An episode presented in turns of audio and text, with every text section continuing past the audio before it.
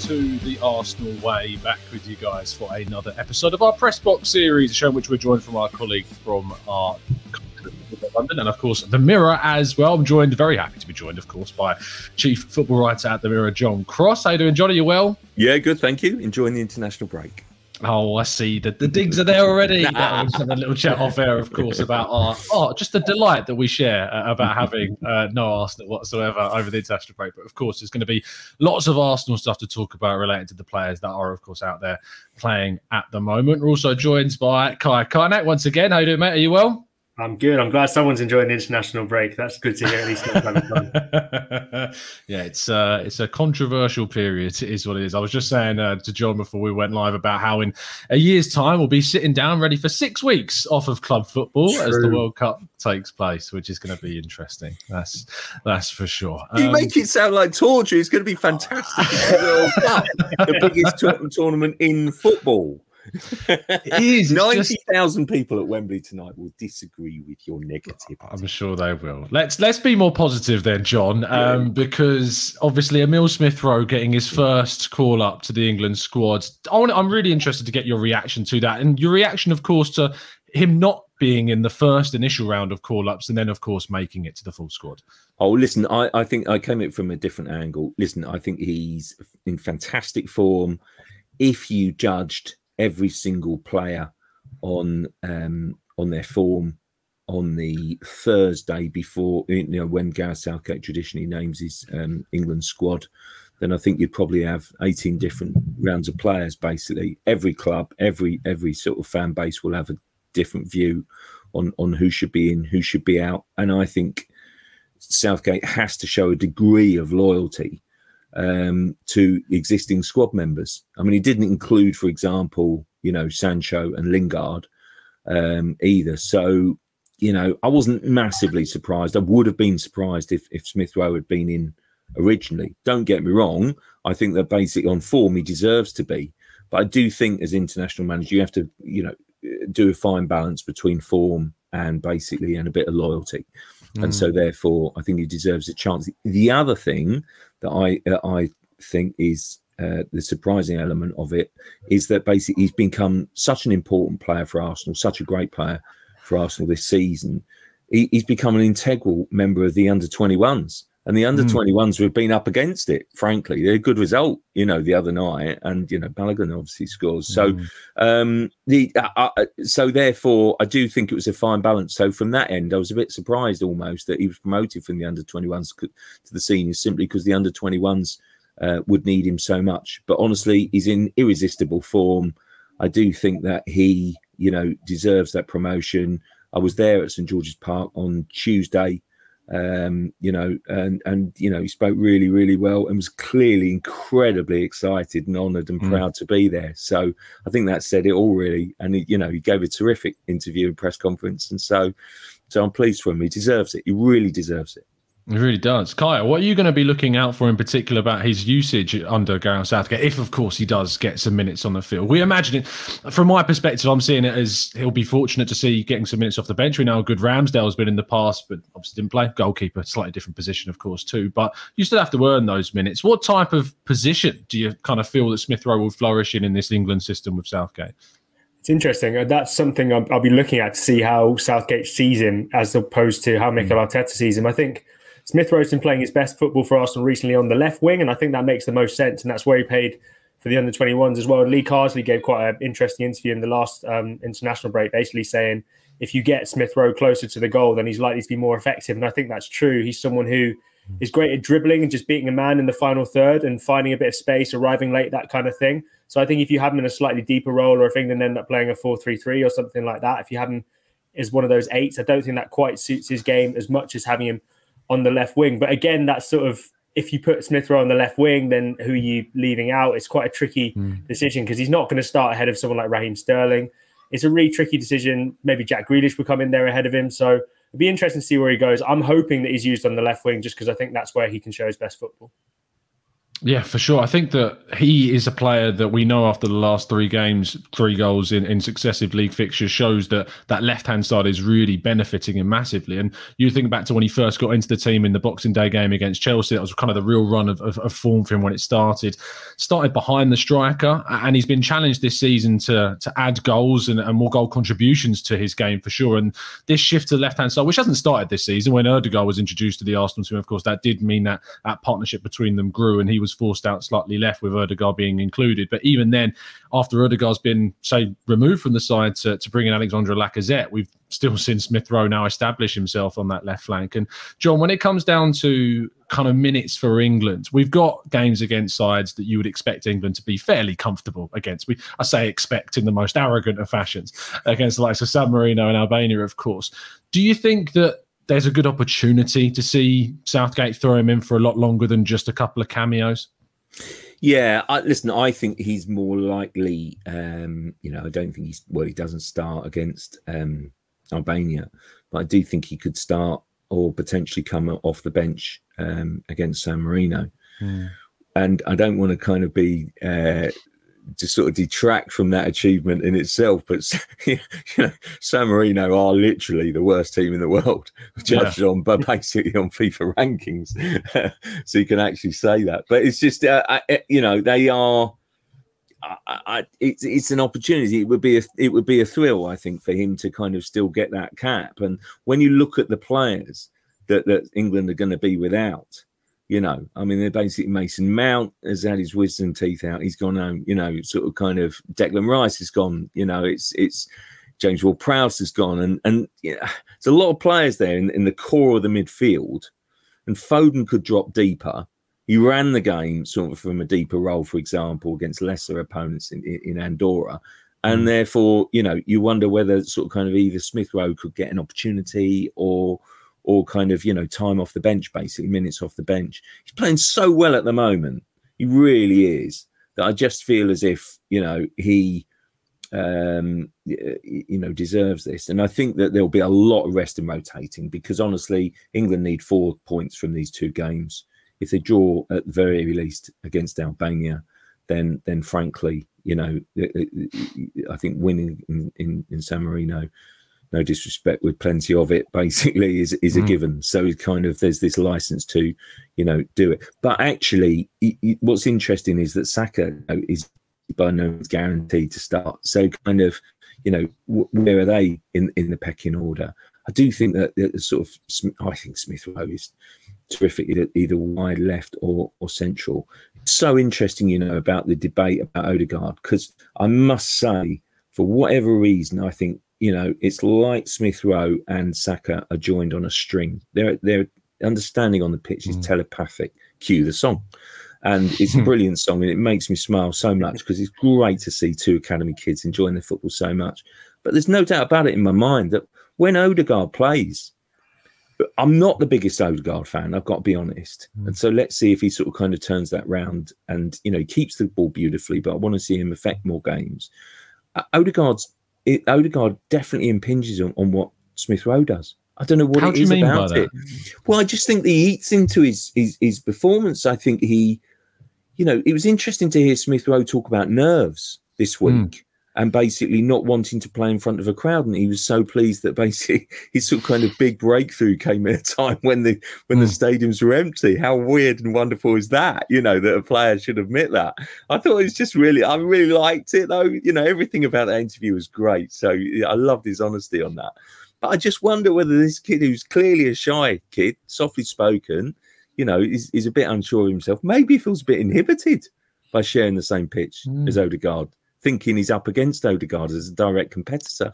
Yeah. But honestly, time and again, it just seems such a shame as well. Because for me, if you're playing the 10 and it's traditional 10 role, mm. which in, in, uh, Arsenal haven't been doing, and in fact, England haven't been doing particularly in the last few games, then then Smith Rowe's your man for Arsenal for sure.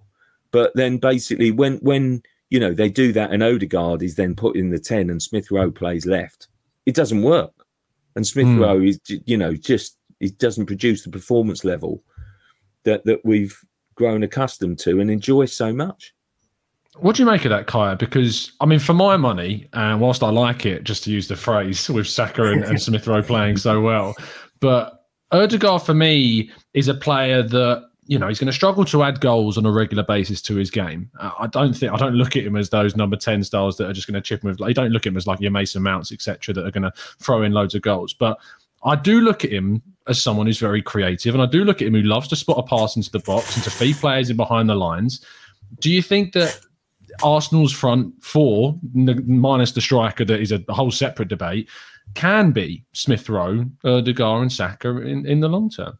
Yeah, I, I think it can. I might have to disagree with Crossy there a little bit just on Ødegaard because I don't want to. Yeah, I don't want to go through this. I, I, think I just I, I like him because I think it works nicely when Smith Rowe sort of drifts into the left half space and then Ødegaard goes over to the right and then combines with the right wing. I'd be more worried about mm. Ødegaard affecting Saka. I don't think their link up's quite that good. So that would be my main issue with playing Ødegaard in the middle. But I think he actually does a pretty good job. And if you look at that Watford game, for example, the most recent one against Watford, where Arsenal were struggling just a little bit to break them down, I don't think there's anyone in this Arsenal side who could sort of pull out that lock picking pass in the way that Ødegaard can on a consistent basis. Saka can do it, Smith Rowe can do it, but Ødegaard's someone who can do it once or twice, maybe three times per game. And I just think that he offers something that I don't really think anyone else offers. I think a lot of Ødegaard's if you want to call it poor form, the season has come because he's been asked to play a slightly deeper role generally, particularly when Jack has been out. He's been asked to sort of fill that role. And then obviously Lacazette's come in and done so well and worked himself into the ground each game. So I think Ødegaard, if you get him up a little bit higher on the pitch and if you get him in the middle in that number 10 position where he's able to pull the strings, I still think he's got a lot to offer this Arsenal side. And I think when Saka and Smith Rowe start adding a little bit more, oh, Smith Rowe's already started adding goals to his game, but Saka as well, a bit more regularly. I think Ødegaard can be the man to provide those assists for him. I think that three can work really nicely.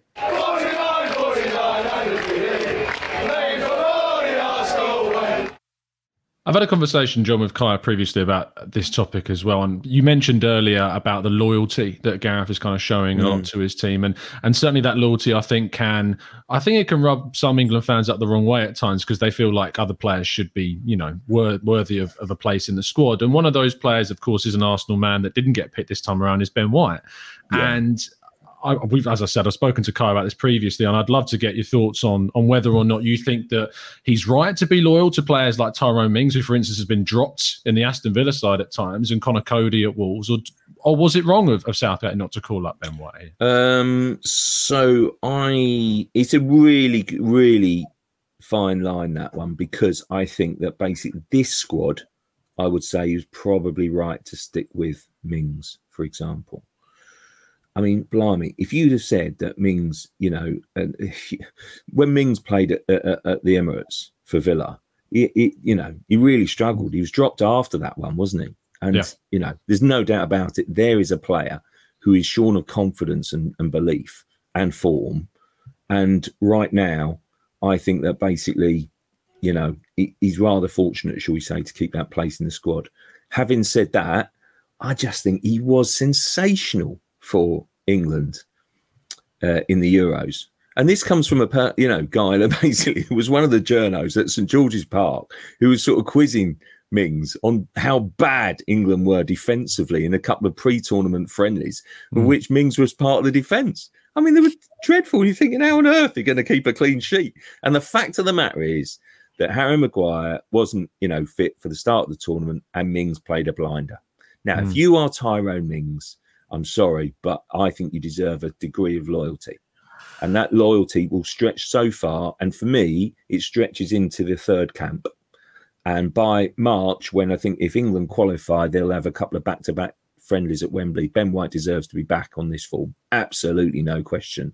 Ben White is playing brilliantly at the moment. Um, and he's sort of kind of the way he brings it out, you know, is, is, is sensational at the moment. You were seeing all facets to his game, defending well, bringing it out, fabulous, adds to the team performance so much. He really brings something to the party. There's another one that I, I also think springs to mind, Tomori. I know a lot of mm-hmm. people will be going, well, what on earth is Tomori doing? Well, Tomori is doing is there because he he's been playing really well for Milan and basically deserves his call. And you know, if you put him in last time, what are you going to do? Drop him, even though he's not made a mistake for England, and and basically kind of it, that's that's the dilemma you're up against. And so I think that basically, I get the point, but I think that it would be ridiculous for for an England manager to drop them out just based on a few weeks for for club form. Do it over over a bit of a longer period. Um, you know, there's no doubt about. It. Listen, every group of supporters will be having this debate up and down the country, mm. basically. And so I do think that Arsenal fans are slightly carried away with White and and and, and Smith Rowe in my, in my view. But I just think that basically, there's no doubt about it. White, for me, it will be an absolute mainstay of this England defence for the next five six years. Absolutely no question. But I just think that a degree of loyalty is also also called for. But one I want one of the, one thing I don't want to see is kind of those protected players where we all know what what, what it's about. It's cliques. It's it's mm. players who frankly don't deserve their place and should be dropped. And no one wants to see that. But I do think you have to balance that against the degree of loyalty. But there's no doubt about it in my mind that White has got every opportunity to be England's first choice defender, you know, in a back three potentially um, by the time of the, of the next World Cup. Kyle, what do you make of the loyalty argument? Because it's not a point of view that we've we've had amongst the two of us when we've discussed it previously. So, what do you make of, of hearing kind of the, the side of things saying that yeah, look, Mings deserves this place because he's earned it previously, or with the way that White's played over say the last few games, is that enough in your mind to to turn it around? I think it's a really strong argument. If you have to remember that in the summer, England were the width of a post away from winning the European Championship, and the degree of loyalty does have to be shown mm. to those players. I, I, think Mings is another one who specifically he started those two opening two group games, and obviously Maguire came in and did really well. So I, I get it. I don't necessarily think it's the right thing to do, but I can understand it in terms of someone like Mings. And I also think Mings' left footedness plays a big part as to why he mm. keeps getting called up. I think he offers something that no other England defender really offers in terms of if Southgate wants to go to a back three, just because he likes Walker on the right hand side of the back three, so he probably wants two more proper orthodox centre backs in the mm. in the back three there.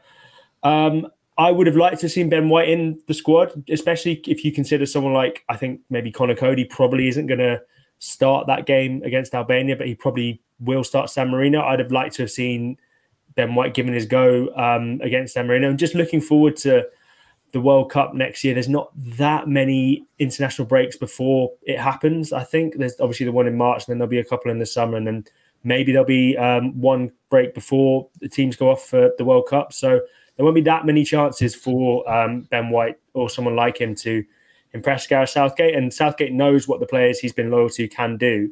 So it's sort of it's difficult because he doesn't want to create a media storm by leaving these names out, but at the same time, mm. he wants to try and give the new guys a go. So it's a really fine balance, like uh, John was saying, and I, I, get it. And someone like Sterling, for example, who's barely played for Man City this season, Stones only recently started getting in the Man City team.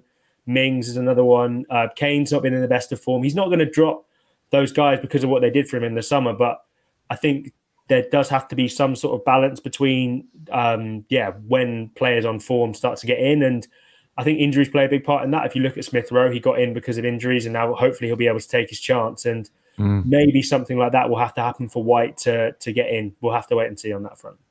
The, the position where loyalty John really comes into things is the goalkeeping position, and I mean mm. Pickford had a really good summer tournament. It was I think can think of off the top of my head one or two mistakes I think he made throughout the entire competition, and Ramsdale is proving to be easily one of the best on form keepers this season for Arsenal. Without a doubt, you could arguably say he's been the best keeper in the Premier League this season.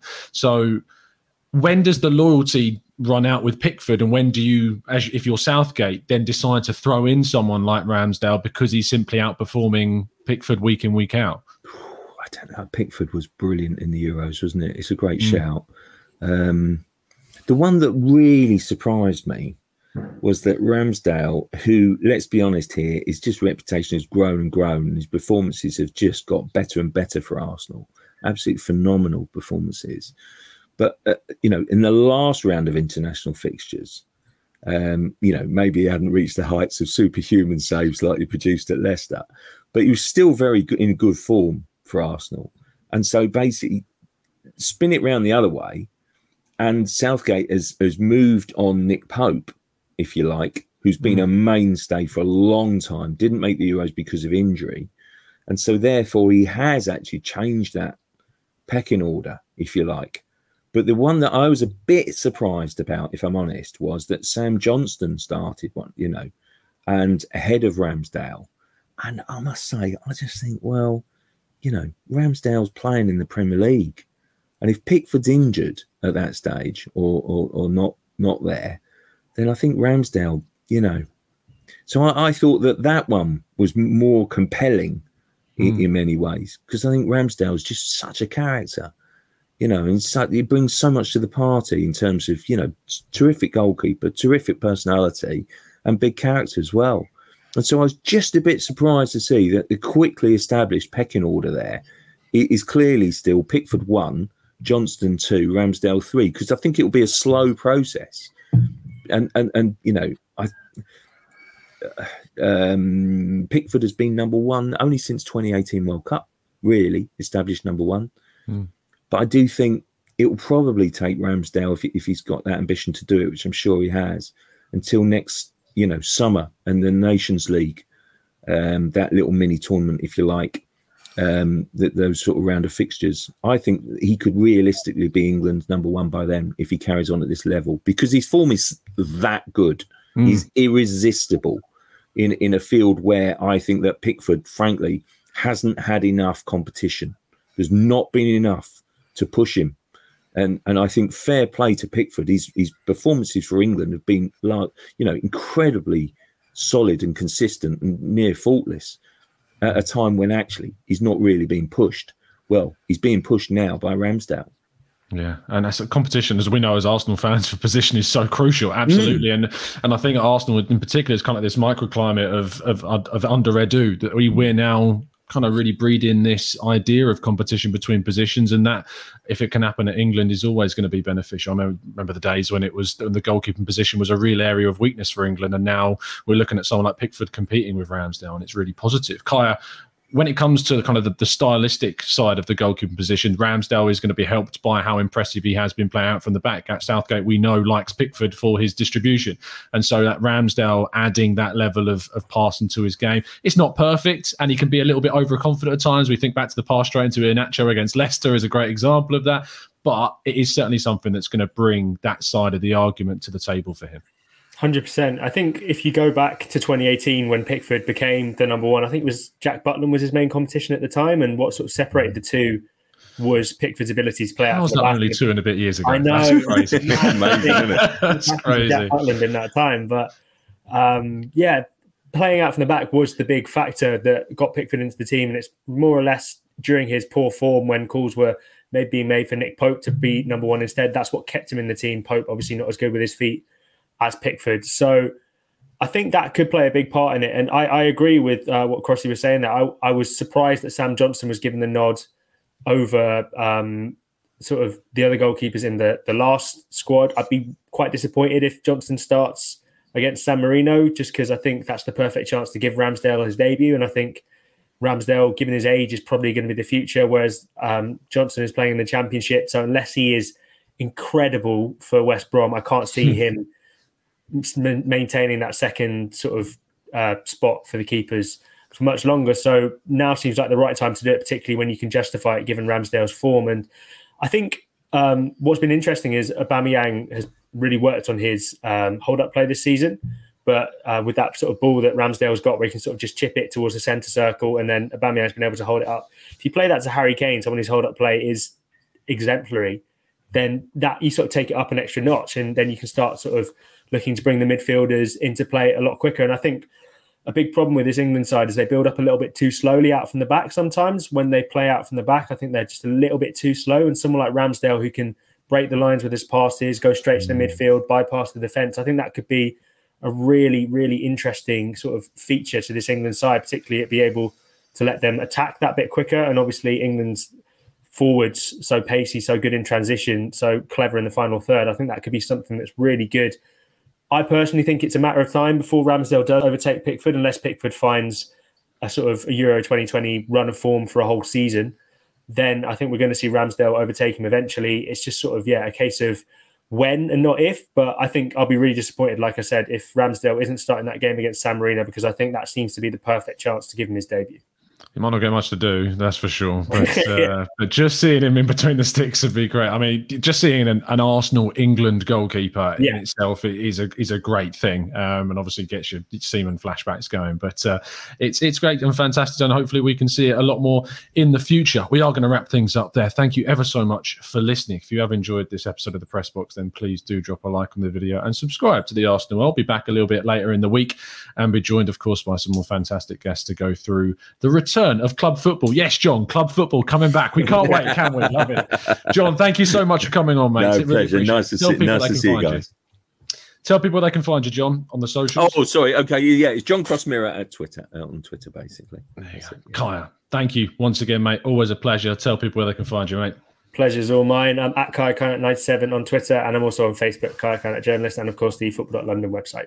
Exactly. You can find all of the pieces of these two fantastic guys over on football.london and the Mirror as well. We will see you again very, very soon. But as always, keep following us down the Arsenal way.